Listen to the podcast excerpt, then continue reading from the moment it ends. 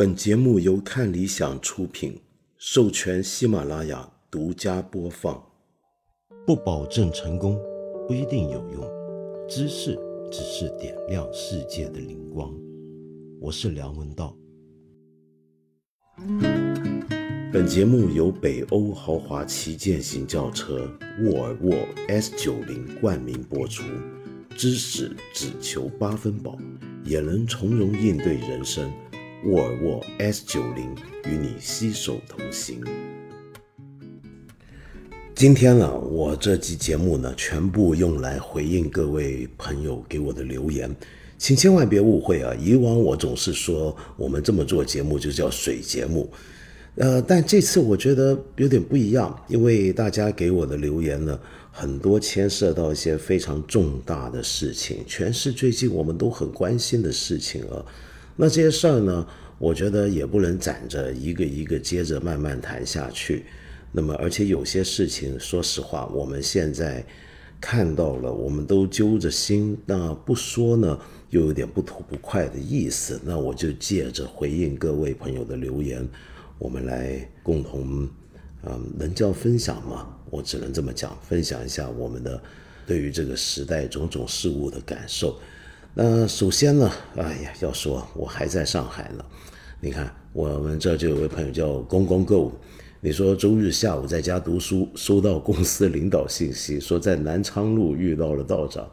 他在路边一家咖啡厅和两位青年聊天，我二话不说就立刻出门 去了南昌路。您这有必要吗？哦，原来您就在路上是吧？说从南昌大楼开始向东走，期待一场偶遇。到了茂名北路，一直走到重庆南路，再掉头往回走，一路路过了原法国总会上海科学会堂，第一次国共合作国民党上海执行部旧址，大同幼稚园旧址，最后在淮海中路的一家西餐厅点了一份炸薯条，一份炸鸡块，一份海鲜汤，对油炸食品大开杀戒。等餐的时候，读完了出门前没读完的郑宝拉的诅咒兔。在回家的地铁上开始读《失明症漫记》，一本打算如果偶遇道长就请他帮我在这本书上签名的。所以，请问道长，你二零二二年十月三十日下午三点左右，到底有没有在南昌路路边的咖啡厅喝咖啡？啊，有啊。所以那天十月三十号下午三点，我们共享了一分钟，这个是不是很《阿飞正传》也很戈达尔的公公狗？哇，好厉害！你一路的经历过了这么多有趣的地方啊，这一路上啊，上海果然是个好地方。喜欢上海的人啊，大概对很多这些过去留下来的老建筑、老位置都是如数家珍吧。嗯，虽然我也很爱上海，但问题是我现在在上海叫做被困上海，你知道吗？真的是被困。为什么呢？因为我就跟全国很多都想进北京的人一样，现在是遇到北京健康码弹窗走不了啊，机票都订不了。哎呦，现在到北京可难了，你听说了吗？这个呃，去北京是个非常非常复杂的一个工程。那有些人已经发展出一种养马事业，就是比如说到北京周边还是没有什么疫情影响的地方呢，在那乖乖的待住个六七天，然后呢再等马绿了再进北京，这个叫养马，也有人叫洗马。那么甚至有人还打算把它发展成产业，就主要是北京旁边一些地方就能够搞搞旅游了。那比如说，已经开始有人在小红书上讨论，在北京附近养马住什么旅店好啊，什么酒店好呢？那附近有没有什么地方可以逛逛呢？然后有人说，哎，附近还有什么个革命圣地红色基地？那么去了之后，能够好好的，呃，感悟一下建国先烈们的精神，那么体会到我们以后艰苦奋斗的那种必要的意志力。还有人啊。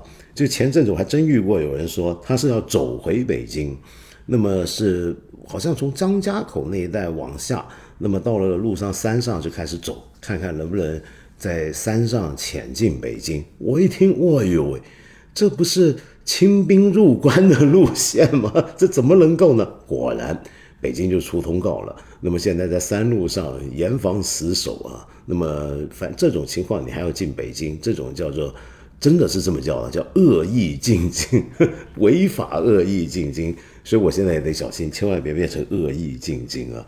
现在反正在我这种盼着北京想回北京的人心目中，全国就两个地方，一个叫北京，别的地方都是望京。哎，不过开完玩笑啊，我知道，其实我现在这么一点小事儿啊，就进不了北京。但你看我在上海还挺舒服、挺爽的，暂时啊，暂时，谁知道明天会怎么样？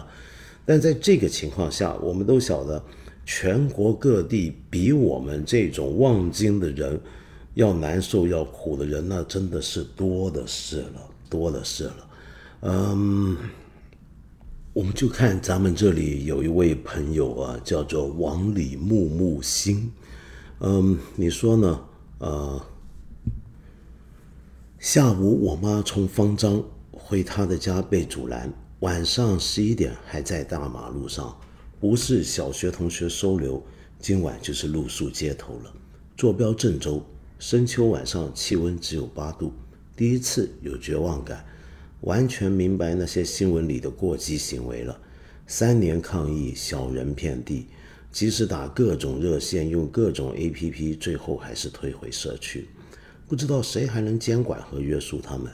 我自己的小区也是，因为质疑楼长一些错得离谱的行为，他就说他不干了，说没有他你们就没法核酸检测。好，我和社区几位看不过眼的老人申请了志愿者。但就不用我们说什么熟悉工作，什么疫情当前，最后还是他群里一群阿谀奉承者，你随便问他个不爽的问题就会被踢，还打电话说等着被拉走之类的，去恐吓质疑他的老人。封控十九天了，不知道这个地狱笑话什么时候结束？啊，王里木木星，您讲的这个情况，其实我们这好几位朋友留言也都有类似的，以前都见过有类似的情形。我常常说，我们要同情许多基层工作、社区工作的人。那么，但是也有很多情况是这样。遇到这种情况，我想我们大概就能够理解以往几十年发生过的一些事儿是怎么发生的了。在一个呃，大家都福音于一个目的，比如说现在抗议啊，福音于这个目的，这个目的是我们最高甚至是唯一大原则的情形下，那在这个情况下。呃，在某种封闭的环境内，一个掌握一丁点权力的人，都会出现旁边有人要阿谀他、奉承他，然后他那种拥有权力，哪怕是在极小范围内拥有权力的感受，都会扩大的。嗯，那么在有些时候，他甚至会利用他的权力来做一些给人方便、给自己方便的事，于是他的权力就变得更加宝贵。这我们其实不应该陌生了。如果读一点历史的话，那但是你说这什么时候要结束呢？坦白讲，我也真不知道。不过您母亲后来是否能够顺利回家呢？我觉得这一点让我觉得很奇怪。就从方舱回家，那离开方舱不是应该尽快让他回家吗？怎么还会被阻拦呢？那是不是你们他们你妈妈的社区呢不让他进呢？嗯，这也是我们现在常见的情况，就是大家恐如果从方舱回家，就表明你母亲其实已经没事儿了。可是大家并不是那么了解这个病毒的情形，于是就觉得你从方舱回来还是很危险。大家呢都很担心你进来会不会影响我们，而这种影响倒不是说怕被感染，而是怕自己的安全码转黄转红。或者变成了次密接，甚至是密接，那所以我们现在这种恐惧很复杂，有时候是对于病本身的恐惧，有时候是对于呃整个呃我们疫情策略所延伸出来的一些措施，比如说怕被弹窗，怕被黄码，怕被封堵，怕成了时空伴随者，怕成了密接、次密接、次次密接等等，那。这就是我们现在的情况，嗯，你看郑州啊，我们这有好几位朋友也是在郑州的，呃，你有没有注意到刚才我说，很多时候我们是对于呃，病毒本身有着呃很深重的恐惧，尽管新冠肺炎来到最新的变种，它的呃感染的区域正在转变，那它的致命率正在降低，但是我们仍然很害怕，是不是？所以你看，郑州政府的健康郑州公众号就出了一个报道，这个报道的标题叫“新冠肺炎不可怕，可防可治”，郑州权威专家来解答。呃，很有趣，是不是？如果不可怕，那为什么我们一直都觉得，嗯呃，我们的环境是让我们觉得可怕成这个样子呢？嗯，当然，大家还会很关心富士康工厂的问题吧？我们这几天大家都在持续在看那里面的情况。那但是我今天没办法很详细的说，是因为说实话，我到现在还没有办法很完整的掌握整个事情问题。我觉得有很多端，呃，有很多的因素会造成了这个事儿。我现在还看不到很完整的讯息，嗯，或者是很正确的讯息，所以我还不敢多讲。但是就从郑州的这些富士康一些逃出去园区逃出去的工人，你看他们徒步漫步在中原大地上那么走路。哦，真是好难过。那你你我们要问他们为什么要跑呢？他们在怕什么呢？是怕染病呢？怕死呢？怕身体健康受到影响呢？还是怕自己被风控，不知道会到什么时候呢？很复杂的。嗯，然后你再看啊，其实我觉得在这种时候你就看到我们人性中的光彩。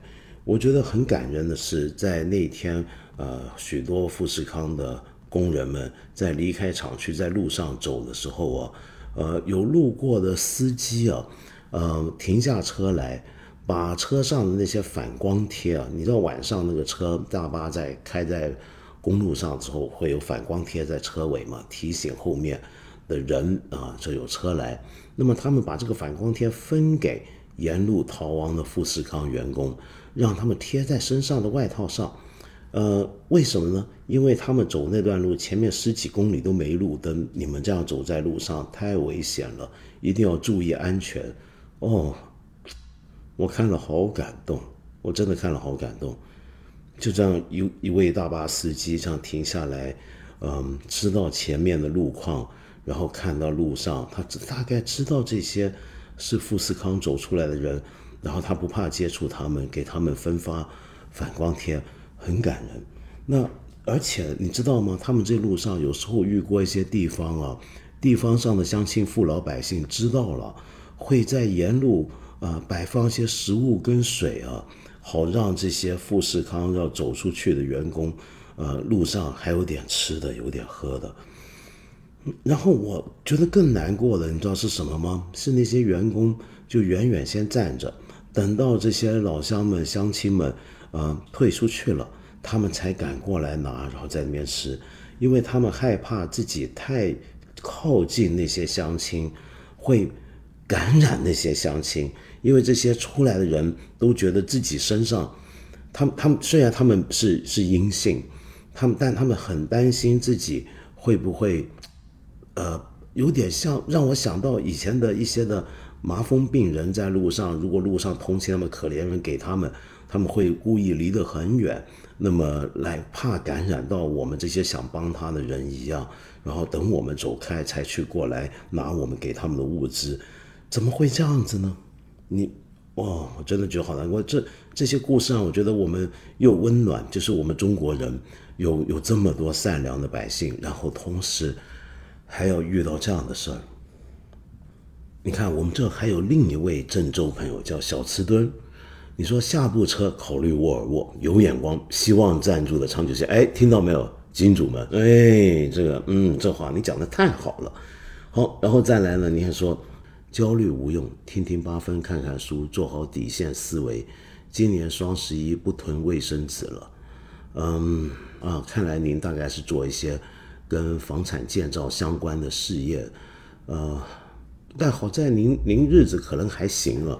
就现在风控在家，能够午睡、看书、写字，但是哪怕是做企业，我想我们这阵子大家都明白太难了。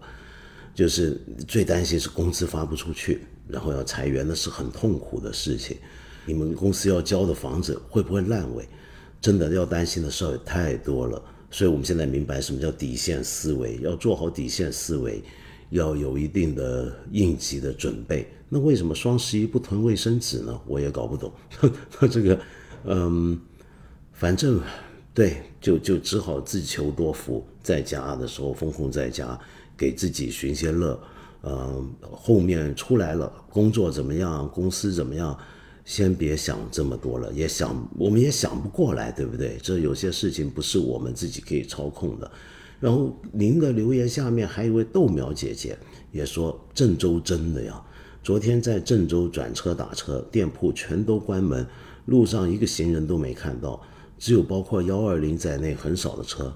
网约车司机说起自己已经在外面流浪十二天，回不了家。”啊，这个情况其实我们这两三年封城的时候，像从上海啊、成都都有类似的情况。其实很多人，很多送外卖、送快递、送货的人，都是睡在外面回不了家的。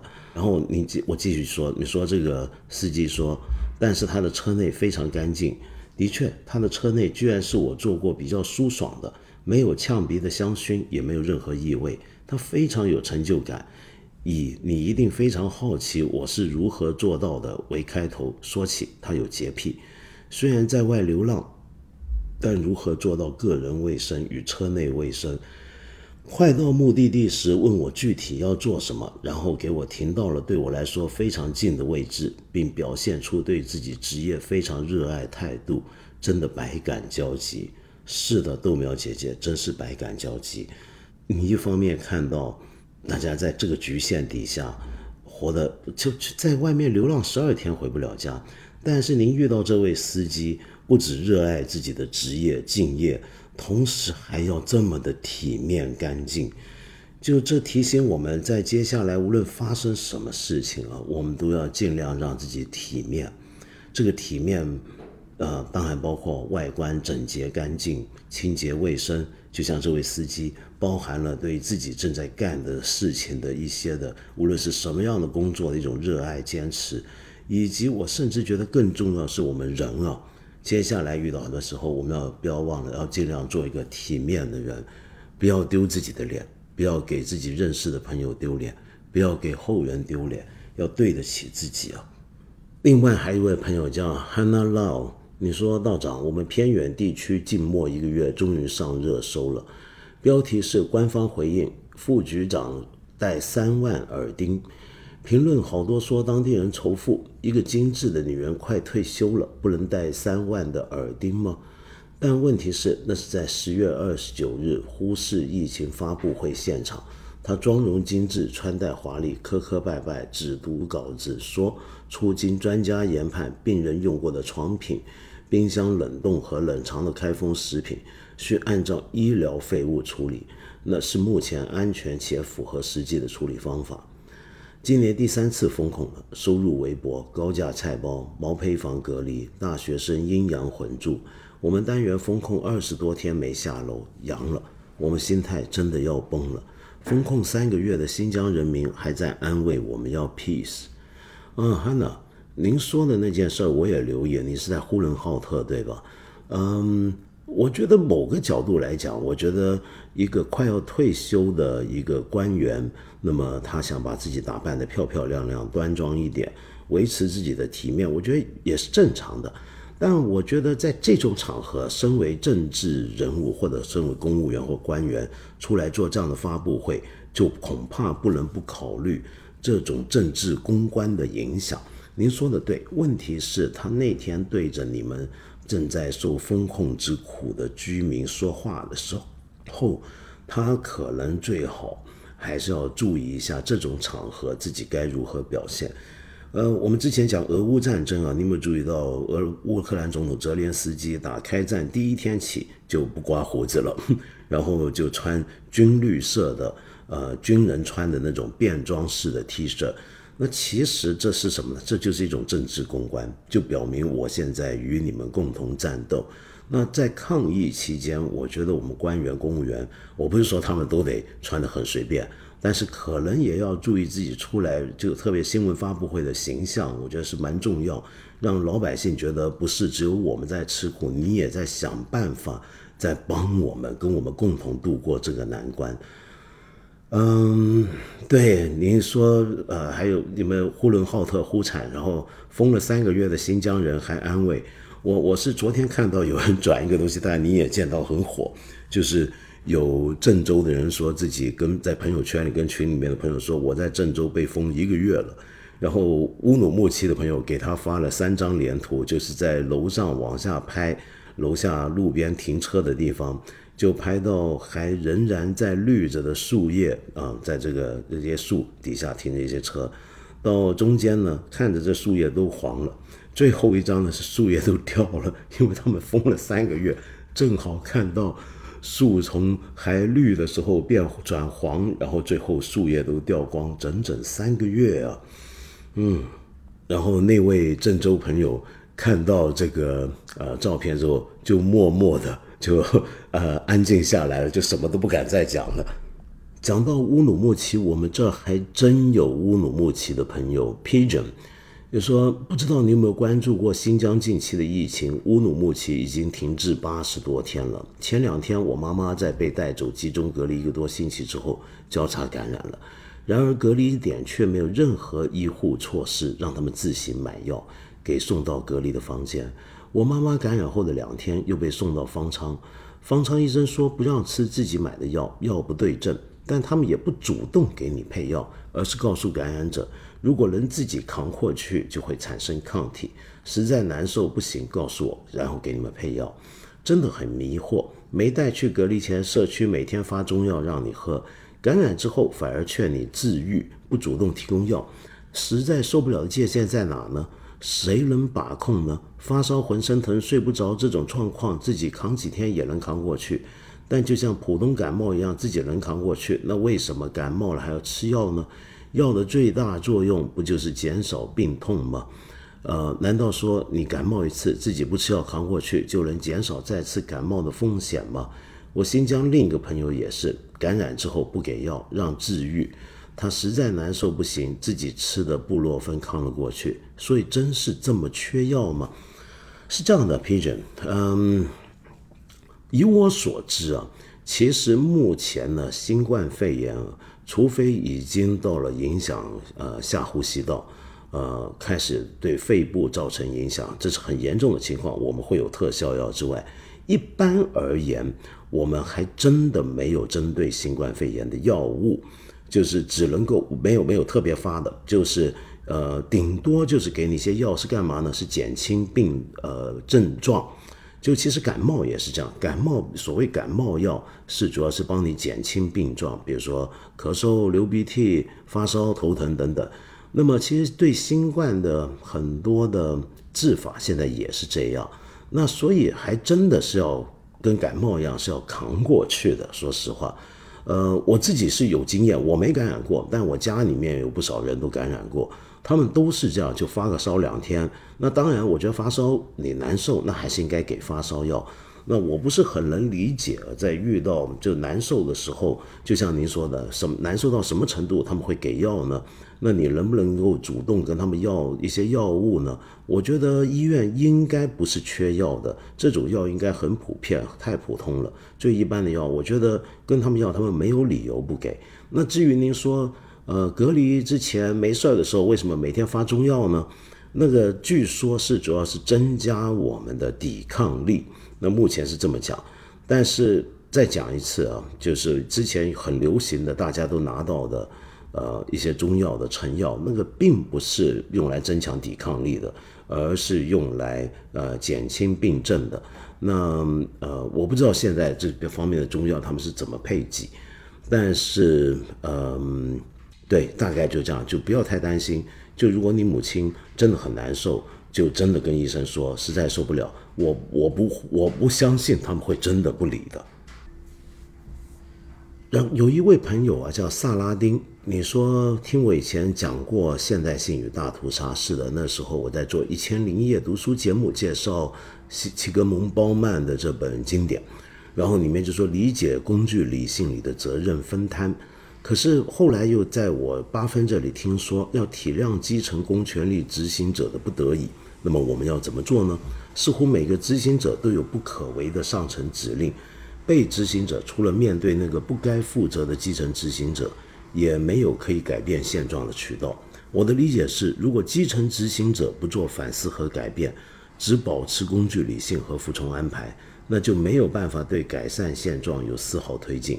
现在身心俱疲的核酸基层，那些焊死铁皮的街道社区的人，和犹太人集中营里负责管理，最后依然会被送入毒气室的犹太人，有什么心理上的差异吗？OK，好问题，就是我一直在节目里面总是呼吁大家要体谅我们所有人的不易，哪怕是每天面对那些你不喜欢的基层工作人员，可是我的确是认为他们是不得已，我们要体谅，把他当成一个人来对待。呃，为什么呢？我有个很天真的想法，就是有时候在这种反复的工作，比如说给你测核酸。在做这种工作里面，他其实已经异化成我们这几几年不常讲异化，讲打工人嘛。其实这些所谓基层工作者，是这个意向，都是一群异化的打工人。他的任务就是对着每天对着无数陌生的嘴巴，这个嘴巴一张开，里面可能，呃呃牙烂的一塌糊涂，还有一些菜叶夹在牙齿缝中间，他就对着你里面拿个棉签进去刷两下。他每天就是干这件事儿。那。那大家他很冷漠，我们也都很冷漠。那他会忘记了自己其实除了这件事情之外，我们我跟他的我们跟他的关系还可以有更多别的不同的关系。你比如说像我这十来天每天都在一个点上去做核酸，那我每天都是看着里面那个人隔着个小玻璃窗跟他说谢谢你。那他是从来不理我，因为 因为但我后来发现这几天有点不一样，他眼睛开始瞧一瞧。他开始认住了，就我我看，因为我看我我不知道别人怎么样，我看我前前后后，但也没什么谢谢他，那就因为总是我在谢谢他吧，大概他觉得我比较怪。但是如果我继续这么做，我觉得会让他觉得，可能有一些事情是有点不同的，有些事情是有变化的。原来我这么做是有人会谢谢我的，那我会怎么想呢？嗯。讲远点啊，你比如说，我们都知道这几年，我们都见过很多事儿，像这几天兰州七里河那位三岁的小朋友死得太冤太惨。嗯，这个事儿呢，我现在还没看到很多详细的事后的总结式的报道、调查报道，我还不敢多说。但是我想你大概都已经听说过，都知道了。像这种事情，就是一个基层工作人员，他死硬的执行一种命令，就是。没有做过核酸不能出去，或者说哪怕一个小孩啊已经危急到这个程度，死到临头，现在说封控就封控，你不能走就是不能走，在这个状态下来执行任务。可是问题是，嗯，如果说我们都能够思考一下，我们执行防疫工作是为了什么？是为了人民的生命。什么是人民呢？那就是眼前一个个活人啊，那不是一个抽象的事情。那假如我们就以前我们聊武汉的时候，到现在这三年来，我们反复都讲这一点。如果说我们执行一个政策，我们执行的做法本身违背了我们当初的原则跟做这种政策的理由的话，那这个政策或者我现在执行的手段是不是有问题呢？他能不能有这种反省能力呢？那当然，我们晓得，呃呃，其实现在这种基层的执行防疫工作的打工人们。很多时候对他而言，我的工作就是在于我有没有办法准确执行上级给我的任务，我就不要多出事儿。上级叫我干什么，我就干什么，我不要管那么多。那任何情况都不能够违背上级。这一方面是因为我们的指令文化系统底下，我们没有什么权利，也没有什么责任。我没有什么权利，但我的责任可以是无限大，应该这么讲。所以我我担不起呃工作失误的责任。那么我的上级其实也是一样，我们是层层层层往上负责。那就算说我遇到一些情况，我觉得这个样做好像不合理、有问题，我该怎么跟上层反映呢？我的上层会不会反映上去呢？还是说他会担心上层批判他？你这时候你还给我啰嗦这个，你给我好好干就是了。上头怎么讲你就怎么干，还是会是遇到这种情况呢？我的看法是这样，就是哪怕那个当时遇到这样一个三岁小孩的那些工作人员，他稍微当时有一点点人性觉醒的话，他恐怕都不该做这样的决定。那么，而且再想远一点，他应该意识到人命关天的时候遇到这种事儿，假如我呃不放他出去，不让他急急送去医院急诊，那万一他出了事儿，比如说损失了生命的话。我会不会反过头来，在舆论的压力下，也要承担责任，甚至是更大的责任呢？呃，那我应该如何抉择呢？不过，我觉得大部分情况下，很多人我们在打工的时候，其实都会忘记这种问题。怎么样让大家提醒这一点？我觉得是很重要。而且，我们也看过过去两三年，在郑州就出现过这种例子嘛，就孕妇在医院门口。那其实核酸都还来不及做，但是当场的医生护士当机立断，不管那么多，让他进去生下小孩，救了他们妈妈跟孩子。也就是说，是有个案让我们看到，并不是所有人都必须把自己的大脑抽真空，然后就死变成一个执行命令的机器的。我们怎么样让自己还有那最后的一点的反省能力？看东西看得远一点的能力，以及是最基本的人之为人的同理心，以及对整个政策的基础原因的理解。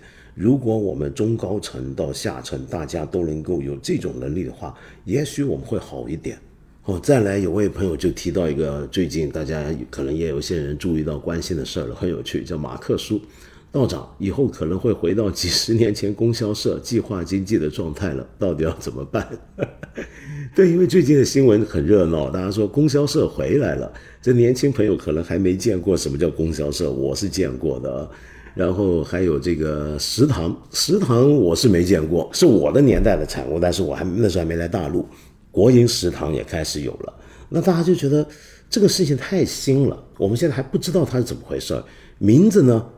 搞的事儿呢，好像跟以前呃六七十年代很像，供销社是人民食堂等等等等。但是我自己觉得这回在做不太可能，真的是几十年前那个样子。嗯，我我大胆猜测，我现在看到各种的报道分析，其实我是没看懂啊，我还没看懂，我要好好再学习一下，呃，为什么要干这件事儿？但是我就表面来看，我怀疑它可能有点像是什么呢？我们知道，在有一些国家，一些比较发达的地区，那么但是它可能贫富差距还是比较大，或者无论如何都是有一些呃生活困难的人的。那么在那种地方呢，有时候他们会有一些所谓的食物银行 （food bank） 这么一些慈善机构或者是呃非政府组织，他会把各大超市、食物供应商或者餐厅用不完的食材，还是干净的，还是可食用的。只是可能快过期，又或者有善心人捐助的，集中在一个点上，那么让附近生活困难的人能够来这里拿取自己需要的食物。那么还有一种情况呢，就是甚至会提供免费食品，像香港也有的，就有些地方呢，呃，附近有些基层居民生活日子不容易，那吃顿饭呢也都要左算右算，于是就提供免费的膳食。给他们每天中午下来饱餐一顿，呃，有基本的健康和营养等等。那么我怀疑我们现在的供销社跟食堂大概也是要做类似的事情，只不过背后的机制我觉得应该很不一样。因为在呃外面，比如就拿香港讲好了，这种东西都是一个呃非政府组织经营，是靠社会的财务支持、力量支持。但在我们国家，这些则是由国家统一起来做。那么国家统一起来做，那这里面的东西它是不是可以很低于市场价格，甚至是免费呢？目前看好像又不是，那还是要付一些款项，只是比较更便宜，成本更低。那也就是说，它可能是处于一种非牟利状态的东西了。那这种非牟利的这种经营，那么在国家体制下，在现在的市场经济的背景下，怎么样运作？我觉得还是个。很大的课题，嗯，他如果说他也要牟利的话，那就是跟我们市场上现在其他现有的食物供应者、呃餐饮业者在竞争了。那么如果说他由于国营的效率或者种种的原因，使得他竞争不过来，那会不会又有人想到干脆压制一下市场上其他的民营经营者呢？还是说要把这种机制也更进一步市场化呢？但问题是，如果它进一步市场化，那又为什么还要做这样的国营体系呢？这些都是课题，但我还没学懂。我们找个机会，经过一番学习之后再聊。对，其实这几天呢，还有很多朋友会关心，在发生在十月底万圣节当晚，韩国首都首尔梨泰院的大型踩踏悲剧。那我们国家的驻韩国大使馆跟外交部都已经致以哀悼啊。那这件事情啊，想到就非常吓人。嗯，尤其像我这一代香港人啊，大概还记得九十年代时候，香港的兰桂坊也出过一次类似的事件，非常非常可怕、很恐怖的事情。那呃，比如说往西加甲，你就说道长说说踩踏吧。我在音乐节现场后面，人都往前涌入，人挤人也有类似的体验，非常恐怖。我完全明白您的那种恐怖，觉得恐怖的感受是怎么回事儿啊？嗯，但这个事儿呢，你知道很有意思啊，因为就发生在富士康员工外逃的那几天，那我们国家有一些官方媒体就头版标题，呃，发出评论，就质疑韩国政府做错了什么。那结果底下我看微博下头留言很很逗趣，最高点赞那个留言好像不过后来也被精选了啊，那个留言叫什么？今夜我们都是韩国人。OK，其实这是个悲剧，咱们别笑。但是我我我也这个事儿我没有太多的事情可以跟您分享。不过我想讲的是，对于踩踏这个事情或者这个概念的掌握啊，我觉得我们要先搞清楚。这个搞清楚并不是纯粹只是为了咬文嚼字，而是为了对于我们怎么处理这件事情呢是有关系的。首先呢。嗯，其实现在我们中文管这种人堆人挤在一块，然后最后发生死亡、人命伤亡悲剧时，都叫踩踏。但是在英语里面啊，其实是有两个概念来形容类似的事件，一个就是踩踏，呃，stampede，然后还有个叫 crowd surge，就是人群拥挤。人群拥挤啊，crowd surge 跟踩踏是有点不一样。这回呢，其实可以应该当做人群拥挤。它分别在哪呢？是这样的，你仔细看韩国首尔梨泰院这个事情，它不是那些死的人不是被人踩踏死的，他是怎么死的呢？他是由于挤压到你的空间非常小，到最后整个人呢胸腔都被夹住，到了肺部都没有足够的空间扩张，然后窒息而死的。所以准确的讲，他不是踩死，他是挤死的。是窒息死的，你听着就觉得吓人，是不是？那为什么会出现这样的事儿呢？其实十几年前，我曾经在呃一个很老的电视读书节目《开卷八分钟》介绍过一本书，这本书呢是个美国人写的书，出了中文版。那么目前呢，你能找到的最新版本是二零一七年的中信出版社的版本。那这本书呢，中文大陆翻译现在最新版本叫做《开车心理学》。这里面它其中有一些部分在讲马路是怎么堵起来的，然后这里面他也提到了人群拥堵的这种问题。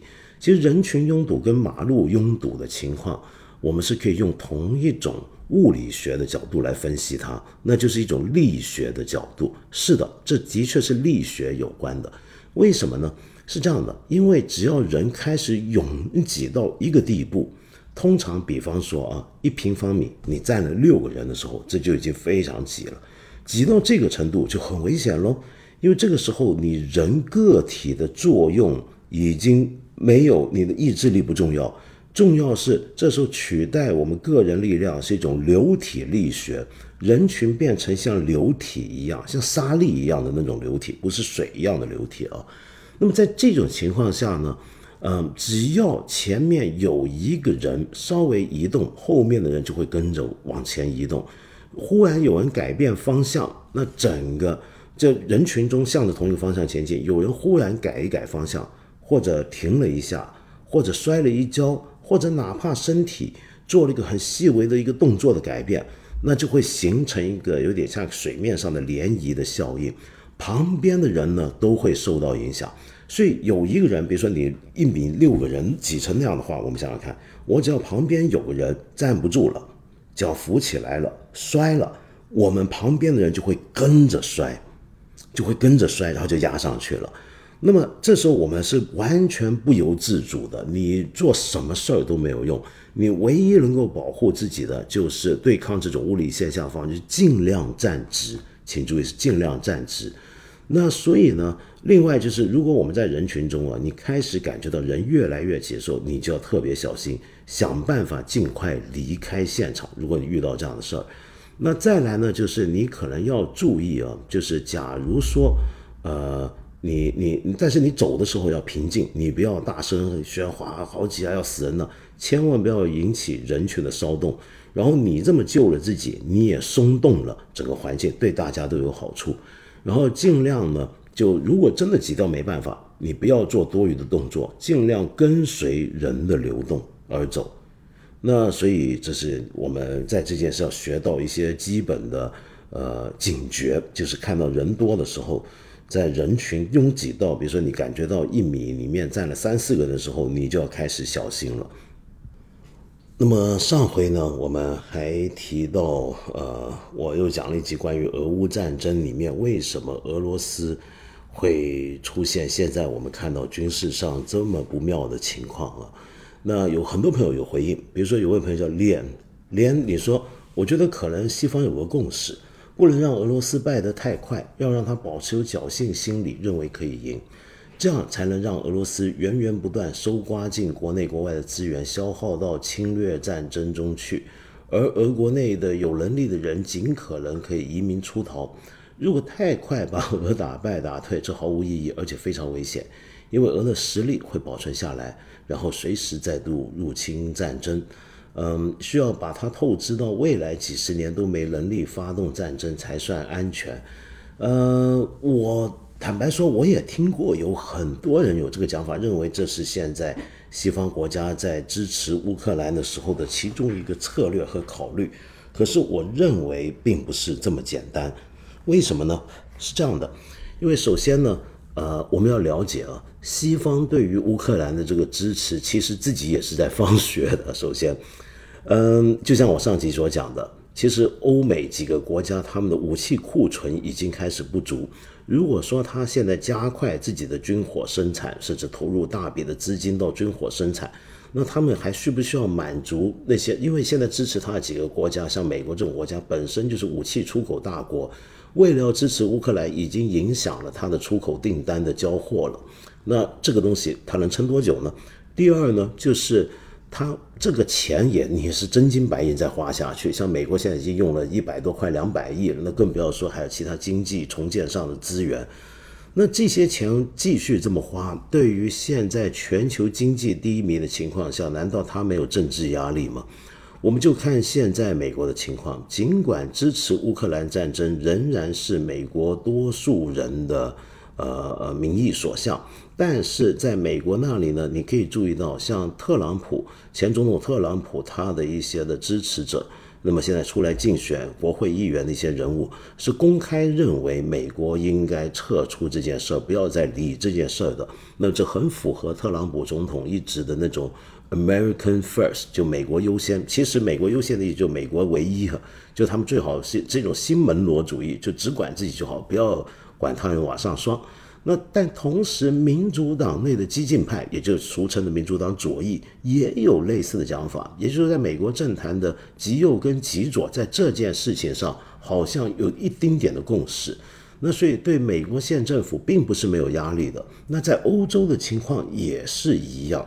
那所以我觉得他们会反过来认为应该尽快让战争结束，呃，而不是要无序延长来给俄罗斯放血，因为而且也没必要，因为俄罗斯实际上经过这一场战争之后，无论如何，我觉得他都会比之前更虚弱。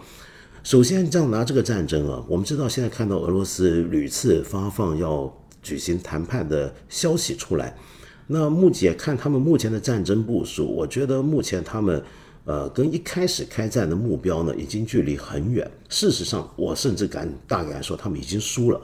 为什么呢？因为他们开战的目标当时是全面入侵，入侵基辅，试图更换乌克兰政权。那么这一点已经看来失败了，而且现在也不再太可能做得到。现在他唯一能做的呢，就是守住手上宣布独立公投加入的四周，那么甚至是只保住最初就是今呃今年二月份战争开始之前的那两周，就是顿涅茨克。以及这个呃卢甘斯克，那至于赫尔松跟扎波罗热呢？我觉得那是他们现在还是不不可能放弃，仍然守住。但是最低最低，我觉得他至少保回顿涅茨克跟卢甘斯克，也就是说战前的那条边界线。那么而不是吴方所说的九一年，这是可能是俄罗斯的最底线。那么如果这么讲的话，那你当初打这个仗不就白耗力气吗？那所以我觉得这从这角度来讲也是失败。第三，如果说是要为了防止乌克兰加入北约，那么现在乌克兰某种程度其实已经在北约化了，那加不加入都无所谓了。你说那那这又有什么意义呢？那如果你说你是为了避免你的邻居一个其中一个国家，呃，你认为是兄弟国家，然后最后被人策反成为你的敌国，那你你不能允许这样做，你要让它成为缓冲地带、中立地带。但现在经过这个战争，无论最后如何。我觉得乌克兰仍然继续存在。如果它继续存在这样一个独立主权国家，那它以后对俄罗斯那就是血海深仇，非常敌对。那所以从各种角度来讲，在战战略上，俄罗斯其实已经输了。那么更不要说现在俄罗斯的被经济制裁，我觉得这个就算战争结束，这个制裁也不会就这么结束。然后它的资金、高级人才的外流。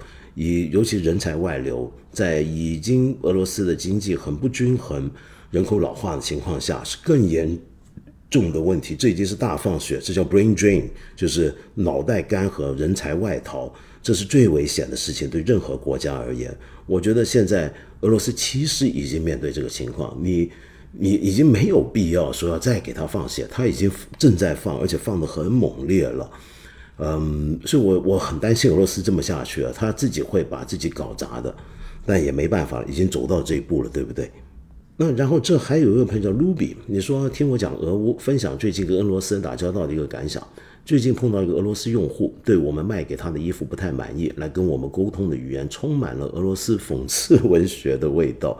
翻译成中文大概是：谢谢你给我寄了一个这么差的衣服，什么时候退还你给我寄的这个抹布的钱呢？之类的。我们安排给他退款，也对我们的承诺很不放心，特别担心收不到退款。我们跟其他国家的客户也会有质量不满意安排退款的情况。承诺退款后，大家一般都会放心等待放款。不太确定这种对承诺的不信任感是个例，还是国家文化对个人的影响。或者之前被中国人坑过也有可能。今年俄乌刚打仗时，我们乌克兰客人基本没了。七八月份陆续又有，现在物流也能派送过去，可最近好像又没看到，不知道是不是当地情况又变得严重了。啊，Ruby，我我不知道现在那个物流是怎么情况啊？他们，嗯，但可能有受影响，因为最近俄罗斯对乌克兰那些基础设施的轰炸可能会有一点影响。那说回俄罗斯人这个事儿啊。我自己觉得我们要小心，不要把自己跟一个俄罗斯人打交道的经历上升为好像是俄罗斯人的问题，因为我也认识一些俄罗斯朋友的。我在香港就有俄罗斯朋友，他就很惨的，他是原来是专门进口呃酒精类的饮品，比如说法国葡萄酒去俄罗斯的，那现在因为制裁，他的生意彻底垮掉，没了，很惨。那那我还认识不少这样的，在香港认识一些俄罗斯人。但他们，我平常打交道，他们其实很温，也不能说温文尔雅，但是很斯文，就很体面的。不是我没就跟他们交流，没遇过这种情况，不会说一来不认识就都讽刺你一轮。我我觉得我们要尽量小心这种因为个体的经历而上升为普遍的印象的这种过程。比如说我，当然我不是否定说你说的一定是假的，是吗？不是这个意思。而是说，你看，你遇到俄罗斯跟我遇到俄罗斯好像就不一样，可见这个俄罗斯人很多嘛，对不对？好，有位老朋友张啊，这个你说，呃，问个技术上的问题：假设一个大权几亿人之手的集权政权，又假设那一人的确天纵英才、宏图伟略，他完全能认识到上回我们讲的那种扁平化管理的作战方式的威力，甚至在未来的战争中要赢来永保政权，自己的部队也得实现这种扁平化组织，化整为零，给作战小队赋权才能一战。问题是出于其政体性质与作战目的，他能够就军事论军事，采取这种战法吗？它的政体性质与这种战法是否存在必然的矛盾呢？我们现在一般人啊，大概都会有这种想法：如果你的政体是高度集权的话，你的军队很难做到扁平化、化整为零，呃，父权下方的这种这种组织方式。但是我们要小心一点啊，在所谓的完全的民主开放，像瑞瑞士那么民主也好，或者说非常集权，像古代的帝王制度也好。这两者中间啊，其实是有许许多多的各种的，这是一个很广泛的光谱，有各种的类型的政体以及军事管理的方式的。呃，我们举个简单的例子好了，你比如说以前蒙古帝国啊，成吉思汗那时候，你会不会觉得那是一个集权统治？是不是个天纵英才、集大权于一人之手的一个一个一个一个架构呢？那但是你再看蒙古军队作战的方法，其实就是扁平化的作战方法，真的是化整为零，非常激动。每个小队自己决定自己的途径的路线，但是又非常灵活，而且配合的相当好。那其实是来自于蒙古人放牧游猎的那种那种经验。那这个东西呢，呃，我们怎么来理解呢？就好像表面上是个大汉制，好像很有权威，但实际上他的军队又很灵活。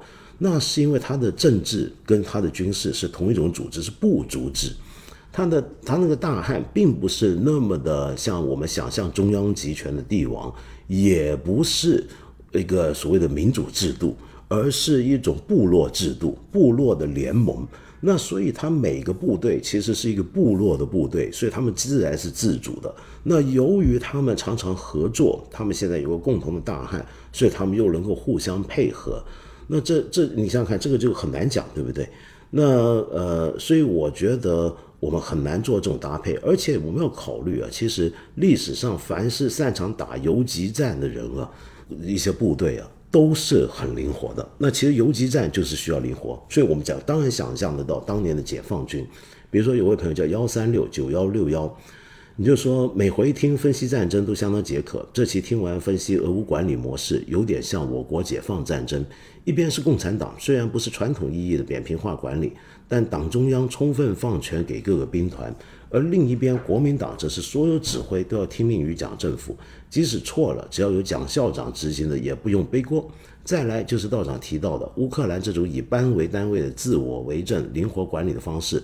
很大程度单兵要有很好的知识及战术素养，这就和共产党当年是一样的。党支部建到连上，随军打战，一有机会就支个小黑板学认字学文化。一般参军几年后都会认字看书，而国军部队基本只有军官是知识分子，甚至留洋喝咖啡，底下的大头兵字都不认识，甚至是雇佣兵。写到这，越来越觉得北约是学我们伟大领袖毛主席的战术。我不知道他们是学毛主席战术啊，但的确有点类似啊。就你看，当年解放军其实一直到朝鲜战争的几场部分几场战役，也都有类似有这种感觉、这种影子。就是我们的连当年的解放军的连队是非常灵活的，那是打游击战训练出来。只不过那个时候不一样，就那个时候跟现在的这种扁平管理不同的是，当年甚至还没有现在这样的一个。综合了所有的战场讯息的一个作战系统，你能够在个手机上、平板上看得清清楚楚，我方哪些连队布置在哪里，有什么火力，敌人在哪里，没有那么清晰的。所以当年那种配合是更难的，那种配合其实是需要一种文化，需要一种长期，比如说当年打游击战，各个分支小队上面。他们怎么样能够要要你你在一个讯息通沟通远远困难遇到阻碍的年代，你需要很灵活的有自主权的，所以当年那个放权是必须的。那么这的确也可以这么来比较。还有一位朋友叫 Max，你说这是我一个朋友听完节目后给我发来的想法。他说说这话的人就是指我啊，一看就不了解军事决策机制，信息茧房这种传媒产物只对普通人有影响。对国家机器的执政者来说，压根就不可能。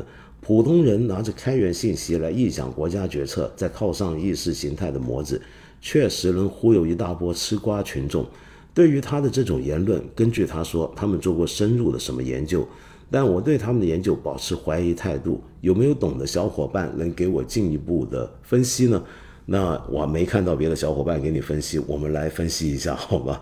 我再讲一遍啊，就是我上次讲的那种一个国家或者一个军事组织里面，在做一个军事行动的时候，如果说上方能够得到的情报非常有限。或者说非常不确实，比如说底下的人知道上方有某种意向，所以许多违反上方意向或不符合他已有的先入为主的判断的东西都会被过滤掉，他看不到，这叫信息茧房。但与此同时，还有一个东西，信息茧房有一个常常伴随信息茧房发生的现象，叫什么呢？叫做回声式效应 （chamber effect），就是说，在一个小圈层的决策圈层里面。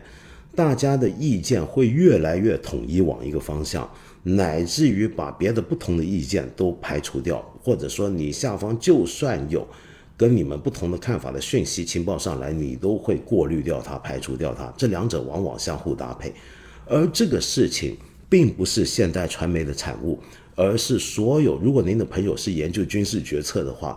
大概也都知道，在所有真的是所有我们国家的所有讨论的决策，无论商业决策、政治决策、军事决策，必然要谈的一个非常经典的案例，那就是发生在一九六一年四月，美国甘乃迪总统当时决定出兵古巴登陆猪湾啊造成的惨案，那叫猪湾事件。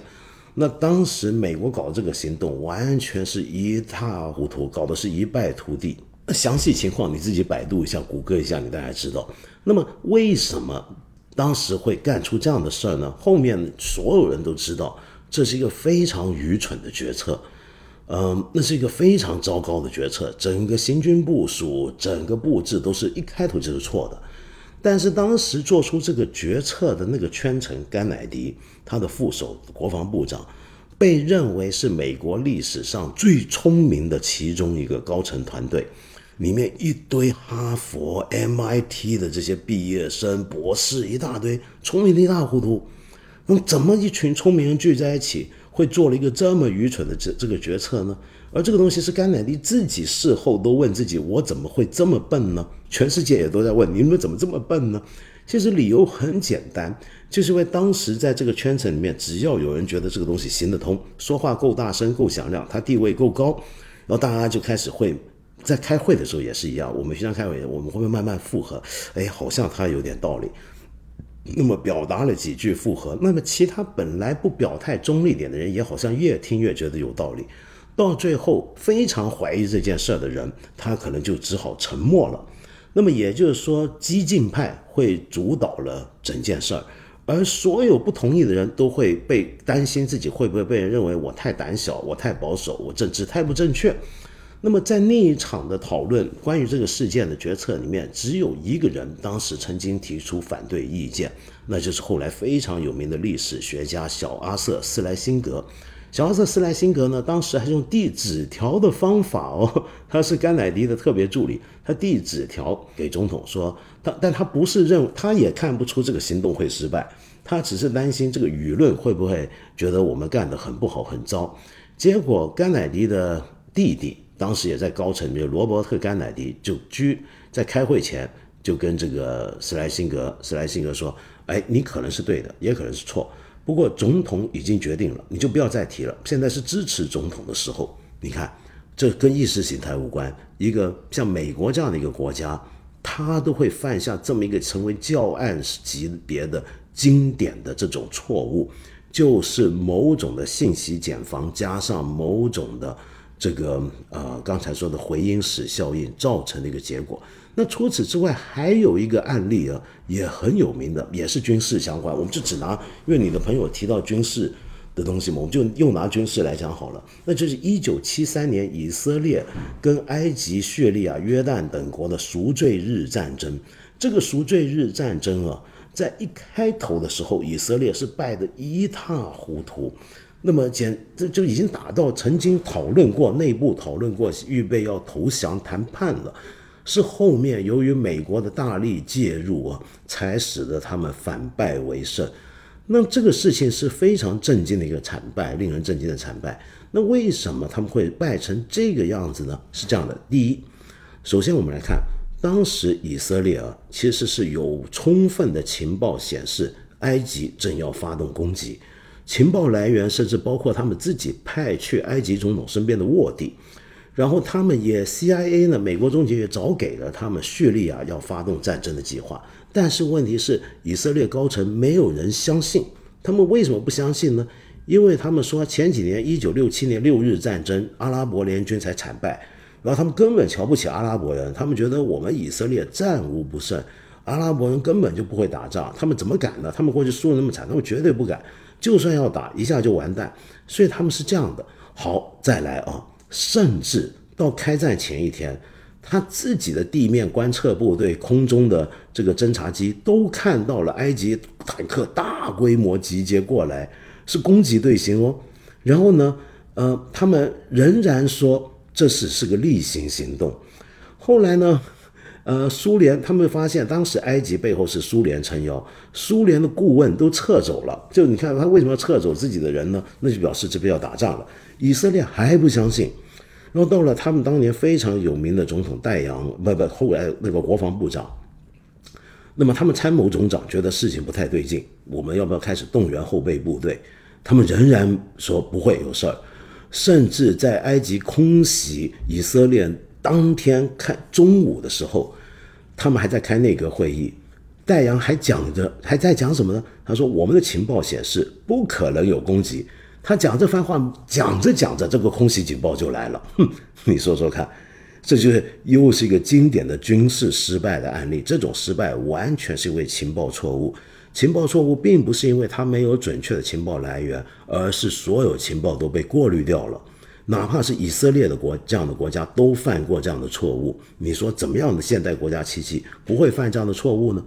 后来以色列，呃，痛定思痛啊，他在他的情报局里面设立了一个小组小部门，这个小部门叫第十人。什么叫第十人呢？就是说，他整个情报部门如果对某些事情形成一些共识的时候，这第十人他的任务就是一定要提出不一样的意见。甚至是反对的意见，要你，但是你不能光反对，你要拿出你反对的理由，足够可信的情报，把这些东西拿出来，然后呢，就我们在一起上头，再总体的来分析判断，看你说的是不是有道理。那么当然了，这个第十人不一定就一定管用，但是这说明他们也注意到意见的重要。就一个这种决策团队，不能够没有不同的声音，不能够没有不同的看法，不能够没有。如果你完全统一意见、统一声音的话，那你下面就算给你一些准确的情报，让你发现你自己原来的看法跟现实可能不一样，你都可能会不相信，你都可能会本能的忽略，因为这是人性。哦，那么上回呢，有件事很要紧，就是我讲俄乌问题的时候，我提到了，就普京呢曾经也曾看过泽连斯基年轻时参与的现场喜剧节目。结果麦田里的卡夫卡就指出，这个新闻是被拼接的假新闻。根据事实核查网所提到，中文网络流传一段视频，年轻时的乌克兰总统泽连斯基在舞台上讲关于俄罗斯总统普京的段子，然后画面转到台下，普京保持微笑，其他观众在大笑鼓掌。经核查，普京和泽连斯基没有同时参加过俄罗斯著名喜剧 KVN。泽连斯基也没有当着普京的面说关于后者的段子，中文网络上流传的视频是拼接的，原来是这样。哎呀，我就真的是不能多看这个中文网上的这些新闻。非常感谢您的指正，你看，多我们要非常小心，我们看到的任何新闻消息太容易出毛病了。那么我之前呢，跟呃今年早些时候我都一不断的讲过一点，就是其实北约。几个主要的国家，美国、德国、英国、法国、意大利，还有西班牙，都不是那么想看到乌克兰加入北约，是因为他们不想直接刺激俄罗斯。那么，可是呢，我知道有很多人是有不同意见对于这一点。比如说白菜，你说去年拜登和美国五角大楼就曾经公开的跟乌克兰说过会帮助乌克兰加入北约，同时收到美国这份信息的还有芬兰和瑞典，而现在芬兰和瑞典已经被允许加入北约，这如何能说美国不希望乌克兰加入北约呢？或许真的不希望，他们只是单纯希望点成今天这场战火而已。是这样的，白菜，我们要先搞清楚，去年的时候，美国官方对于乌克兰加入北约到底什么时候讲过什么话呢？最明显的就是在去二零二一年的六月份的时候啊，当时呢，呃，乌克兰总统啊就发了一条推特，在呃北约要开会之前发的，很有意思。他说，北约所有的伙伴都知道了所有的风险以及我们面对的挑战，那么他们呢已经确认了，我们将会给我们加入北约，成为同盟之一。那么这番话出来，泽连斯基当时讲那个话啊，是引起很大轰动的。那让尤其让拜登非常尴尬。那么甚至有人认为是因此拜登才延迟了两小时做他的新闻发布会跟记者解释。那么他后来怎么讲呢？他说，呃，北约呢，拜登是这么讲的：北约是会站在乌克兰背后的，会支持他的领土完整以及他的主权独立。但是他并没有提到。这个呃会让乌克兰加入北约，他反而说什么呢？他说，看来乌克兰要加入北约，还有一些必要的一些工作要做。那个工作是什么呢？就是他认为我们不能够简单的说他能不能加入，因为我们还有一些标准，这些标准他们是不是能够达到呢？比如说他们内部的政权里面政府的腐败的问题。然后我们还有很多的其他的标准，他必须先达到、先满足，才能够考虑。这是拜登当时的讲法，这是一个公开讲法。事实上，在去年类似的情景还出现过几次，但是这条线是没有变过的。这就是一种外交辞令：我支持你，但是，呃，我也支持你加入北约，但是你要先满足这些条件。那么，这其实就已经是在推脱他。这也是美国历来除了特朗普之外几任总统，呃，布什做几任总统对于乌克兰加入北约问题的一个表态，所以乌克兰并没有说北约，呃，美国去年就公开说支持他，或者半公开说支持他加入。这个所谓的支持是带着一个强烈的弹书在这里的。另外呢，呃，我上回啊还又回应了一个关于香港以前为什么新电影，其实现在也是都会排在。呃，周四晚上，也是周五凌晨呢。那么有位朋友给了一个很重要的补充讯息，这位朋友叫幺五九五幺四零。你会记得有人讲，这是为了通过周四周五首映日的购票情况来安排周五傍晚到周末黄金时段的排片计划。哎，这个讲法有意思，我以前还真没听过。我回头做做调研啊。那另外，当然我这个节目必不可少的一个环节呢，那就是道歉，对不对？